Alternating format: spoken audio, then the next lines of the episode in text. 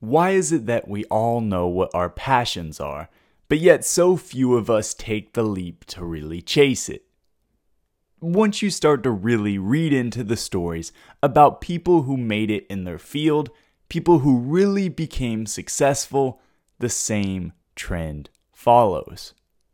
You start to notice something about the word passion.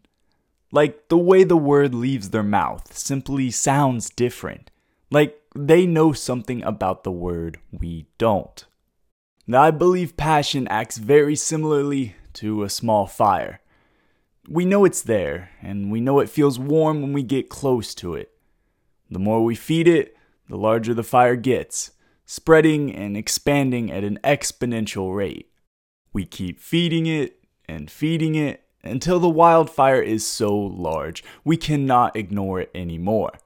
It burns hot in our lives and consumes any obstacle that tries to get in its way. This is what I believe makes the difference between the average person wishing they could follow their passion and the successful person who is willing to sacrifice all their available resources to ensure that passion became a reality. The average person dances around their small fire like it's something to play with, and the successful person is quickly gathering wood to fuel it because they know what it's capable of.